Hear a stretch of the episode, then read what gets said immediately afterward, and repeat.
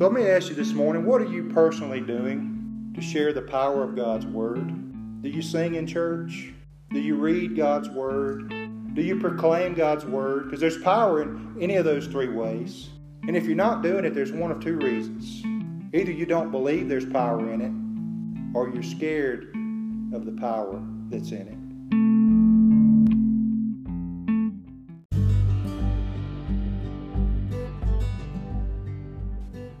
Welcome to the weekly podcast of Independent Methodist Church in Macon, Mississippi.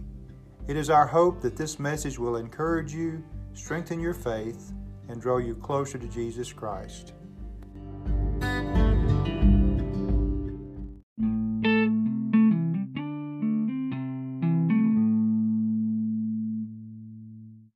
So, our title today is The Power of the Word.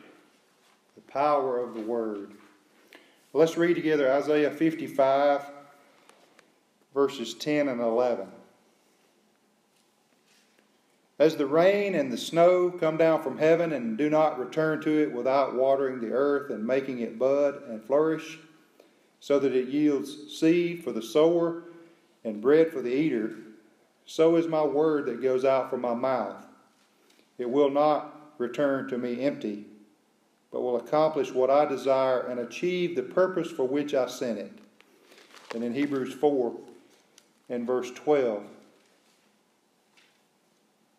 talking about the Word of God, says, For the Word of God is living and active, sharper than any double edged sword. It penetrates even to dividing soul and spirit, joints and marrow. It judges the thoughts and attitudes of the heart. Let's pray. Lord, as we learn about the power of your word, Father, speak to our hearts. Help us to glean from it the truths that you would have us to hear this morning. In Jesus' name, amen. Out of all the words known to man, there is nothing more powerful than the Word of God. You think about it, the words of philosophers with all their unending questions don't hold a candle to the Word of God. The words of scientists, with all their complex concepts and fundamental principles, don't hold a candle to the Word of God. All the hollow promises of those in politics don't stand up to the promises in God's Word. There have never been any individual or group in the past or in the present, or there never will be in the future, whose words are more powerful than, God, than God's word. You take all the speakers, all the prominent speakers of all time, and, and nothing that they've ever said compares to what God has said. It's by God's word that everything was created. He spoke everything into existence. He said, Let there be light, and there was light. Let the dry land appear, and it appeared. Let the, the birds and the fish and the crawling things on the earth appear. He spoke them into existence by the power of His Word. He created everything. And His Word has the power to change lives. His Word has the power to lift the heads of the downtrodden. His Word has the power to soothe those who are in deep despair and it has the power to save from sin. The 16th century monk Martin Luther came to realize the power of God's Word when he found a, a Latin version of the Bible. And after a great de- degree of study, he realized that principle of justification by faith. And through the power of the Word, he got up the courage to nail those 95 theses on the the door of the church there at Wittenberg and started the Protestant Reformation. I dare say you and I would not be here were it not for the power of the Word that touched his heart and mind, gave him the courage, gave him the understanding to do what he did and, and re- revolt against what the ter- church was teaching at that time. So, of, because of the power of the Word. This is what Martin Luther said when he was called before the the, the head knockers of the church to give an account and to recant what he was so boldly proclaiming. This is what Martin Luther said unless you prove to me by Scripture itself that I'm mistaken. I cannot and will not recant. My conscience is captive to the Word of God. Here I stand. There's nothing else I can do. God help me. That's what Martin Luther said. He was considered to be the father of the Protestant Reformation. And he said, My conscience is captive by the Word of God. Is your conscience captive by the Word of God? Is mine? That's a question we need to ask ourselves this morning. Are we 100% convinced that God's Word is the most powerful Word there is? We're going to think about that this morning as we ponder over those questions in our minds, and we're going to look at the power of God's Word as it's shared in three different ways this morning. Number one, there is power in God's Word when we sing it. When we sing praises to His name, there is power. Psalm 96, verses 1 through 3 says, Sing to the Lord a new psalm, sing to the Lord all the earth. Sing to the Lord, praise his name, proclaim his salvation day after day. Declare his glory among the nations, his marvelous deeds among all peoples. For great is the Lord and most worthy of praise. He is to be feared above all gods. When we sing praises to God, it stirs something within us. When we sing anything, it stirs something within us, whether it be secular music or Christian music, hymns. Hearing a song from the past helps us remember things. Remember the good old days. Having words set to music and being sung adds that extra emphasis because music is powerful and helps us to remember. We turn on the radio and we hear a song from yesteryear and remember what we were doing and where we were. And it's the same way with God's holy word. When it's set to music, it has power. When we sing it, changes our lives and the lives of those around us. When I was in college, I think I've told you this before, I, if I was studying for a test, a lot of times I would set the test, uh, the answers to the questions as I was studying, I would set them to music and make a song out of it. And I could remember it when I got there in front of the professor sitting there with that paper and, pen, and pencil, and I could recall what the answer was. Because music is powerful. Listen to what Paul wrote to the Ephesians in chapter 5, verses 18 and 19. He says, Do not get drunk with wine, which leads to debauchery. Instead, be filled with the Spirit. Speak to one another with psalms, hymns, and spiritual songs. Sing and make music in your heart to the Lord. Because there's power there, you see. He wrote to the Colossians in chapter 3, verse 16 Let the word of Christ dwell in you richly as you teach, admonish one another with all wisdom, and as you sing psalms, hymns, and spiritual songs with gratitude in your hearts to God. And there's some instances of times in the scriptures where hymns were sung, spiritual songs were sung. You think about when Paul and Silas were in jail in Acts chapter 16. And it says about midnight, they were singing and praising God at midnight while they were in chains. And you remember the earthquake happened and shook the prison, and the doors flew open, the chains fell off. There was power in them singing the Word of God. We're told in, in Matthew 26 when on the night that Jesus was betrayed and they, they got together for the Last Supper in the upper room. And after they had had their meal, Scripture says they sang a hymn together and then they went out to the Mount of Olives where they went on to the Garden of Gethsemane and Jesus would be betrayed. They sang a hymn together.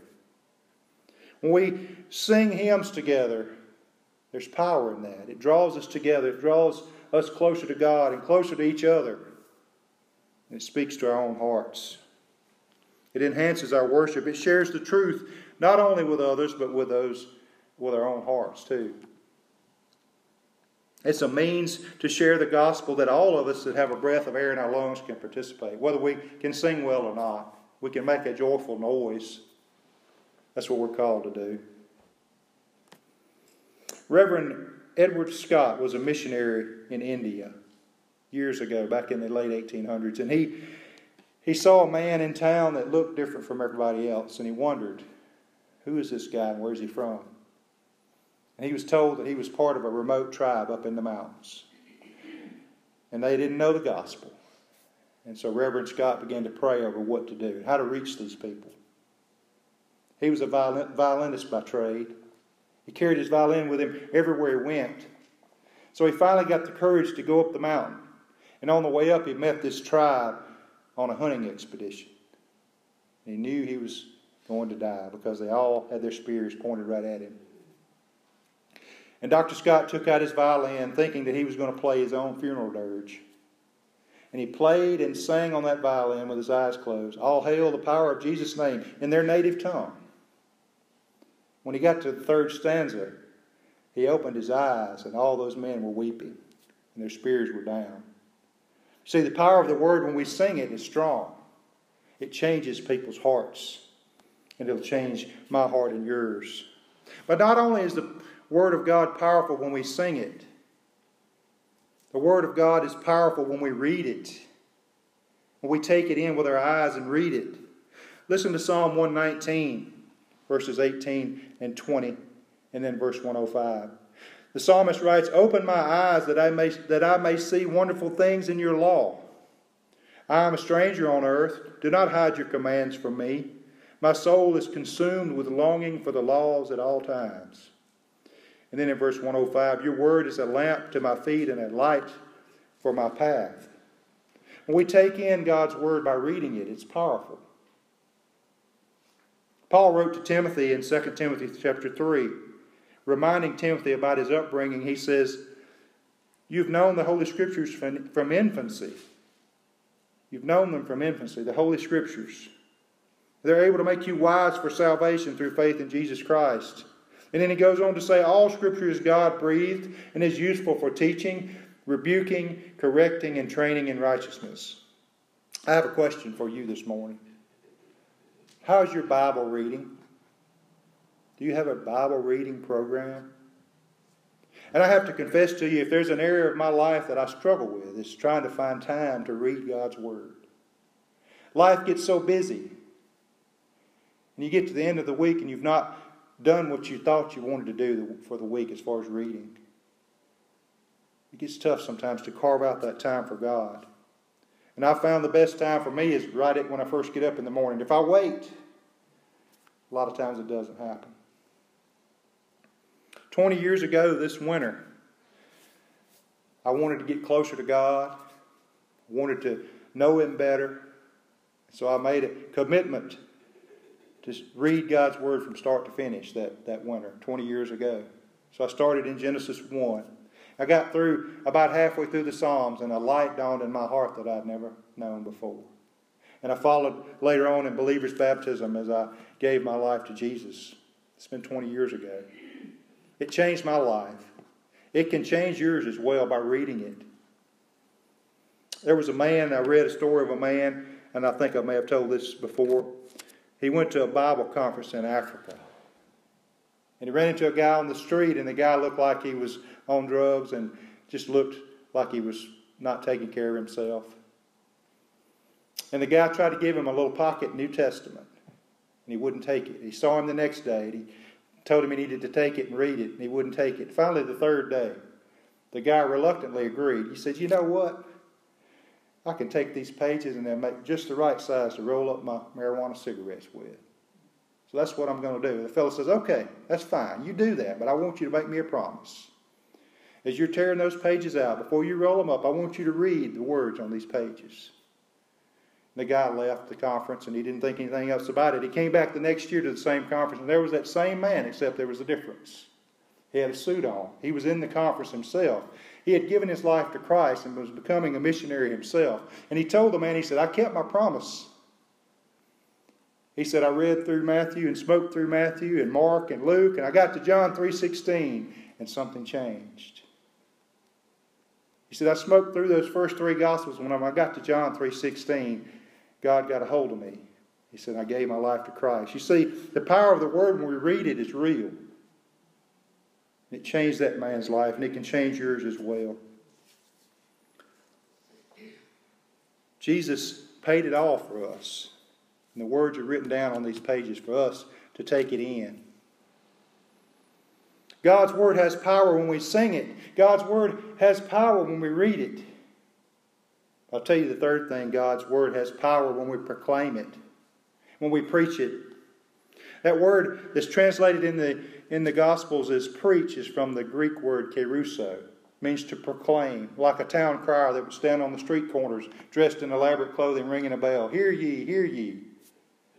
We're called to proclaim the message because it has power when we proclaim it. Preaching is a, is a vital part of sharing God's Word. Listen to Romans 10, verses 9 through 15 says, If you confess with your mouth Jesus is Lord and believe in your heart that God raised him from the dead, you will be saved. For it is with your heart that you believe and are justified, and it is with your mouth that you confess and are saved.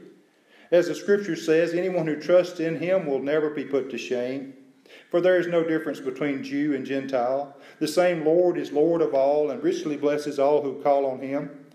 For everyone who calls on the name of the Lord will be saved. How then can they call on the one they have not believed in? And how can they believe in the one of whom they have not heard? And how can they hear without someone preaching to them? And how can they preach unless they are sent? As it is written, How beautiful are the feet of those who bring good news. People won't know the truth unless we get out and proclaim it. And that's what we're called to do. There's a lost and dying world out there that needs the gospel message, and it's our job to proclaim it. And there's power in it when we proclaim it. Back in uh, 1986, when Chernobyl blew up, you remember the, the uh, disaster, reactor number four blew up. And the Russian government chose not to tell the truth. They tro- chose to withhold the truth. And so days went on. Thousands of people went about their daily lives, kids playing on the playground, they had a, a, a workers' day march in Kiev, 60 miles away, two days later. Hundreds of thousands of people piled into the streets for that parade, soaking in the sunshine, all the while they were soaking in the radiation that they couldn't see. 14 years later, in the year 2000, 3.5 million Ukrainians are drawing benefits 14 years later for being radiation sufferers because that government withheld the truth. They didn't tell the truth. They wanted to save face and not let the world know about the accident.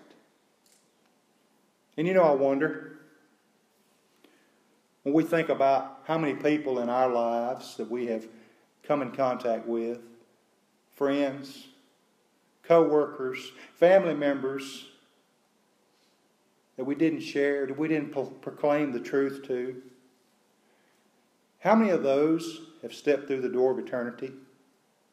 To a crisis existence because we failed to share the truth, just like the Soviet government, ashamed to, to tell the truth. That steps on my toes a little bit. It's the same principle. How many? So let me ask you this morning what are you personally doing to share the power of God's Word?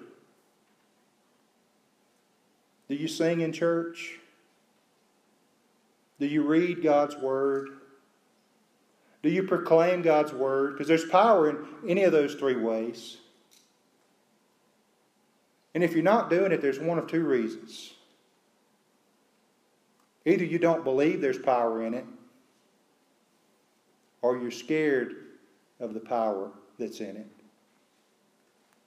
There's only two reasons why you wouldn't be willing to share that power with others. Not everyone is called with a beautiful singing voice, but we can make a joyful noise. Not everyone is called to stand in the pulpit and preach, but we're all called to proclaim. Matthew 28 Go and make disciples of all nations, Jesus said. We all have the ability to read God's Word. There's power in it when we do. It's important. How effectively are you doing those three things in your life? Are people stepping through the door of eternity without Christ because you're failing to do one of those three or all of those three? It's a sobering thought. Maybe there's somebody on your heart right now that you know you need to go. God's speaking to you saying, I need to go share that news with them. Maybe for the first time in your life you realize you've been slipping in that area and God's calling you to Him this morning. Maybe He's calling you to salvation for the first time in your life, like He did me really 20 years ago. Whatever the need is on your heart this morning, would you respond?